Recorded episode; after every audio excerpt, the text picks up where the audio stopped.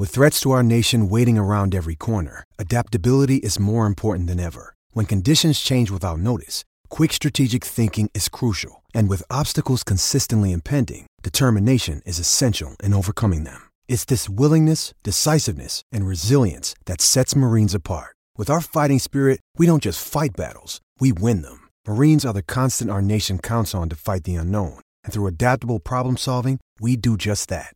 Learn more at marines.com. Another day is here, and you're ready for it. What to wear? Check. Breakfast, lunch, and dinner? Check. Planning for what's next and how to save for it? That's where Bank of America can help. For your financial to dos, Bank of America has experts ready to help get you closer to your goals. Get started at one of our local financial centers or 24-7 in our mobile banking app. Find a location near you at bankofamerica.com slash talk to us. What would you like the power to do? Mobile banking requires downloading the app and is only available for select devices. Message and data rates may apply. Bank of America and a member FDIC. Game week 21 final decisions time. We are just a few hours away from the game week 21 deadline, and there is more chaos this week than I think I've ever seen in FPL, with Salah and Son leaving, and of course, the injuries that we've spoken about enough this week. But today, I'm going to take you through those final decisions, what I plan on doing with my team, and what I think you should do with your teams as well.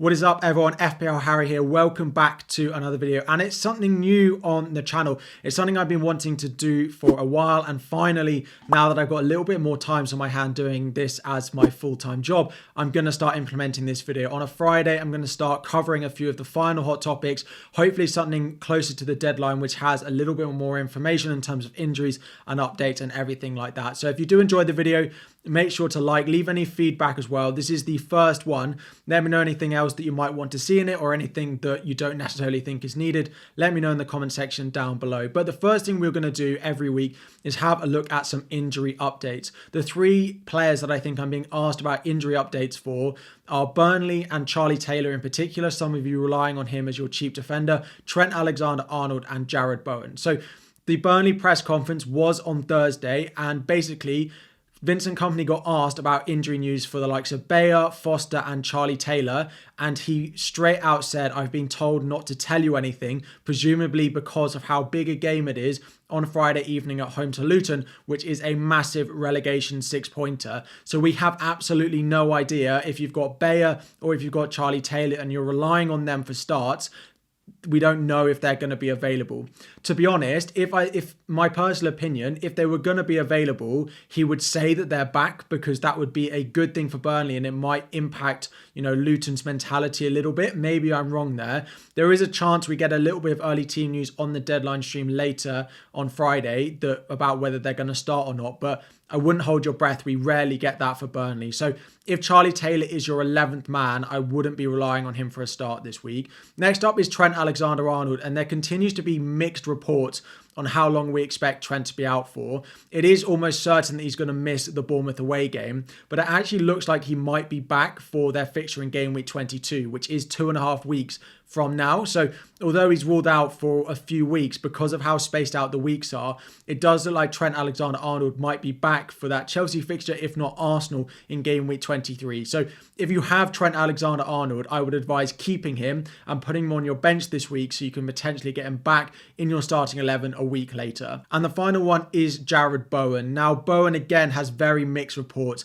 To be honest, the timeline seems very similar to what we have with Trent Alexander Arnold, where he might well be back by game week 23. He might be back in game week 23. We don't know, but it's unlikely that he's ruled out for much more time than that. However, the issue with Bowen is not just his injury, it's also the injury to Lucas Paqueta at West Ham as well, and Kudus being away at the African Cup of Nations. That means even if Bowen is fit, I do not necessarily think he's a reliable option, and the creativity in that West Ham team is definitely going to go down. Now, if you have the luxury of benching Bowen this week, then absolutely fine. I know if you brought him in this week, it's a difficult pill to swallow because you brought him in and you might have to sell him in the same week. But I'd rather sell Bowen than Trent this week. And I don't think it's necessarily that big an issue selling Bowen again, just because of those other injuries. Even when Bowen is back, I worry about what West Ham will look going forward. Now, the next one is on Mo Salah and Heung-min Son, how long they're expected to be out for at the African Cup of Nations and the Asia Cup. So to start with Son, South Korea and Son are one of the favourites of that tournament and are expected to be in good form with the likes of Son, Hwang Hee-chan going into that tournament. Yes, their run to the final may change a little bit, but they are expected probably to reach the final and may even win the tournament. This means they're likely to be back maybe in game week 25 is our estimate of when he's likely to be back. Plus, they're likely to have a blank game week in game week 26 when Chelsea Spurs would be a blank if Chelsea do reach the final of the Carabao Cup. So, I, although Son has got value in, I do think Son is a much easier sell than Salah. Salah is predicted to be knocked out of the African Cup of Nations considerably before Son is. Egypt are yes a good side, but they are predicted to play Morocco in the quarterfinals of that tournament. And Morocco, of course, we know how well they did in the World Cup just 12 months ago. Plus, Salah is likely to have a double game week in game week 25 if they reach the final of the Carabao Cup as well. So, Salah is expected to be back sooner. Is also likely to be more needed sooner because of a doubling game week 25. So, if you can hold on to Salah, I think it's worth it. Whereas Son, for me, is an easy sell.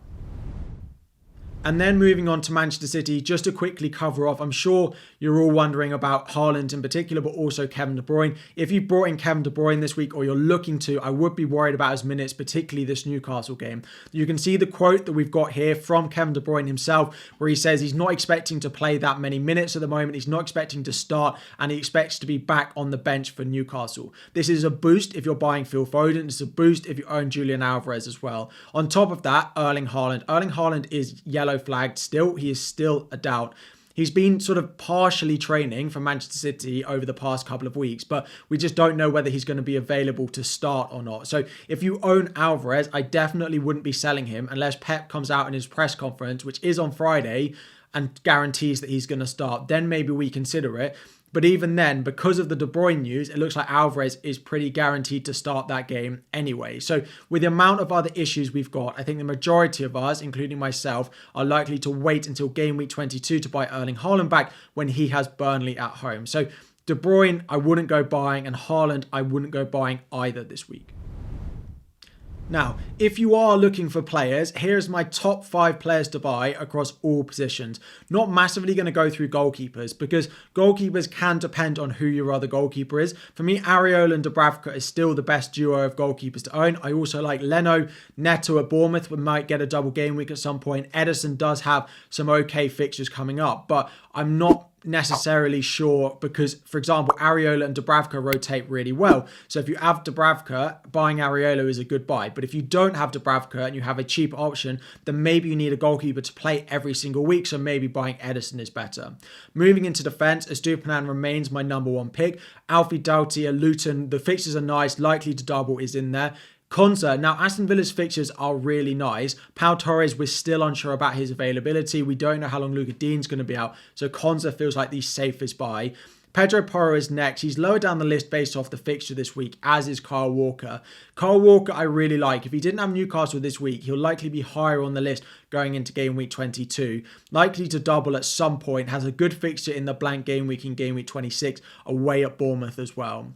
Moving into midfield, this is probably the one that people have most of an eye on. Palmer is first and Saka is second. Now, I know a lot of us already own those two, but they are definitely the top two. Further down, three, I do love Phil Foden, and with the quotes from Kevin De Bruyne, we are likely to see Phil Foden continue playing that central attacking midfield role that he's been so effective in that Manchester City team over the past few weeks. Actually, next below him, I'm going with Pascal Gross. The fixtures are so good for Brighton. Likely, of course, to play in a lot of the blank game weeks. No double coming up, but he is reliable. He's on set pieces and he's cheaper than the likes of Richarlison. He's cheaper than the likes of Foden. So it allows you to do a lot more with your team if you go to Gross over some of these. Now, that being said, my number five pick is Richarlison. I prefer him over the likes of Luis Diaz and I prefer him over the likes of Diego Jota as well, just because Liverpool rotation in that front line when Salah comes back as well is a bit of a nightmare. And Richarlison's data, as we spoke about earlier in the week, is very, very nice. Moving up front, my top five. So Watkins, most of us own is top. Second is Darwin. Now, I am going to put Darwin second because I really like him for this week. And even when Salah comes back, I do feel like he has nailed down that Liverpool spot up front. Now, a lot of you are not making moves up front because we're waiting for Haaland to be back, but I do still quite like Darwin as an option. Solanke is next. The reason Solanke is lower down is because Darwin is expected to have a double in game week 25. Whereas Solanke is not. He just has regular game weeks, and some of the fixtures are not as great as we'd want, particularly in and around game week 25 and game week 26 as well. Number four is Ivan Toney, And for this week alone, I absolutely love him, but the fixtures after this week are not that great, and he is 7.9 million. So it is a bit of a stretch to maybe fit him in, which stops him going further up the list. But I do think and expect him to hit the ground running again in his return to the Premier League. And number five, I've got João Pedro. Wolves at home this week, a really nice run of fixtures. My only concern is when Mitoma and Adingra do return in about game week 25 or so from their international tournament, is how secure his minutes are. But between now and then, I think he could be one of the highest scoring forwards in the game. It just might give you a bit of an issue further down the line.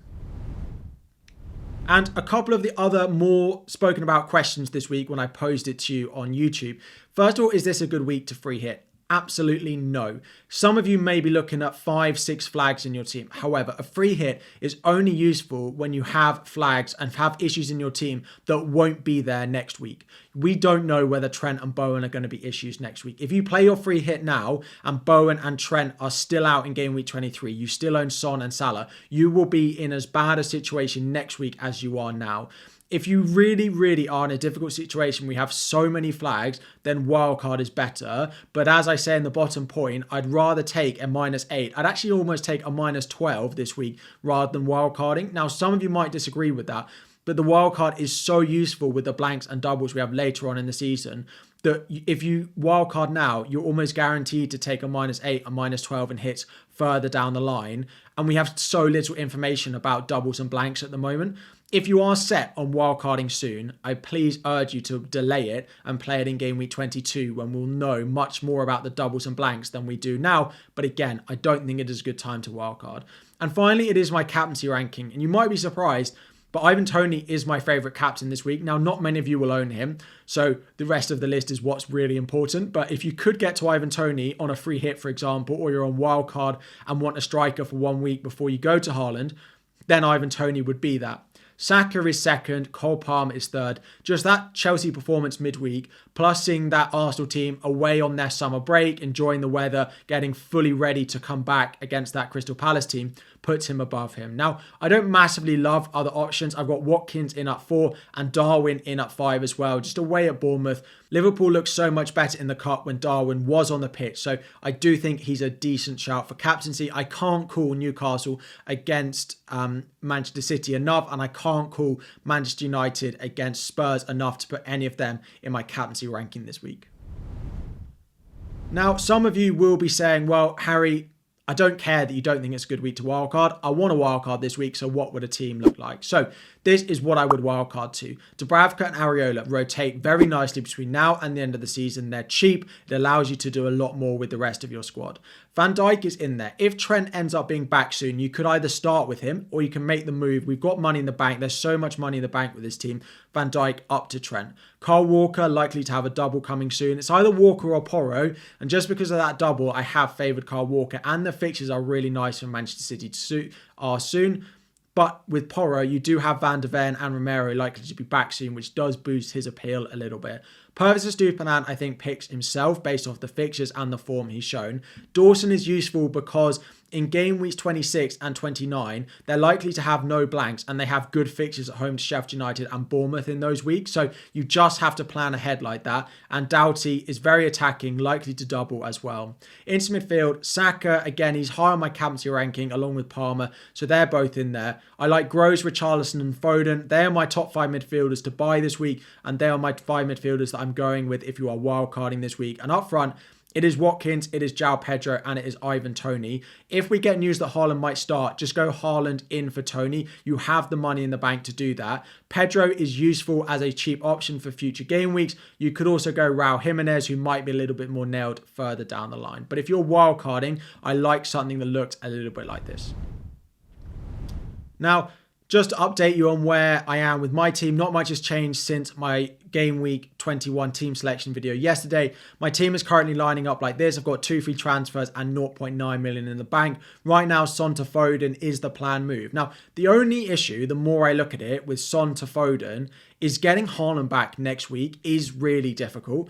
I'm so short of money to get him back because I've got Trent and because I've got Trippier. Now, if I go Son to Foden, I'm almost guaranteeing that it will take a minus four for me to go and buy Haaland in next week. Now, with so many people taking hits this week or next week, it's not massively the end of the world. But I am now considering potentially, I think 75% sure that I'll still go Foden, but I am looking at Pascal Gross, who is about a million and a half cheaper than Foden and just makes that move to go and get Erling Haaland in for Alvarez next week, potentially without a minus four, just that little bit easier. So Son is going to go. It's just whether I go Foden or I go to a cheaper option like Gross. I mean, be even Garnacho and free up more money to make my Haaland move next week easier. In terms of captaincy, again, I'm pretty certain it's going to be on Saka captain, but Palmer vice captain, of course, because he plays in the first week, and I don't want to risk Saka missing out and me being left with no captain or vice captain this week.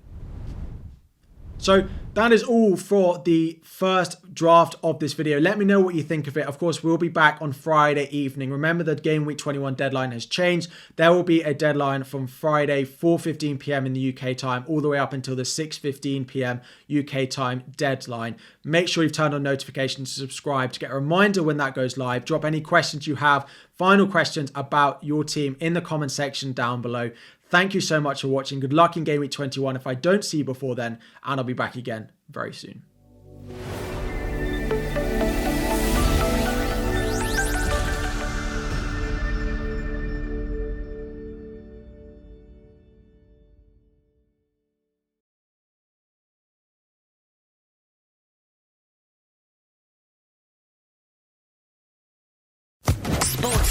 Podcast Network.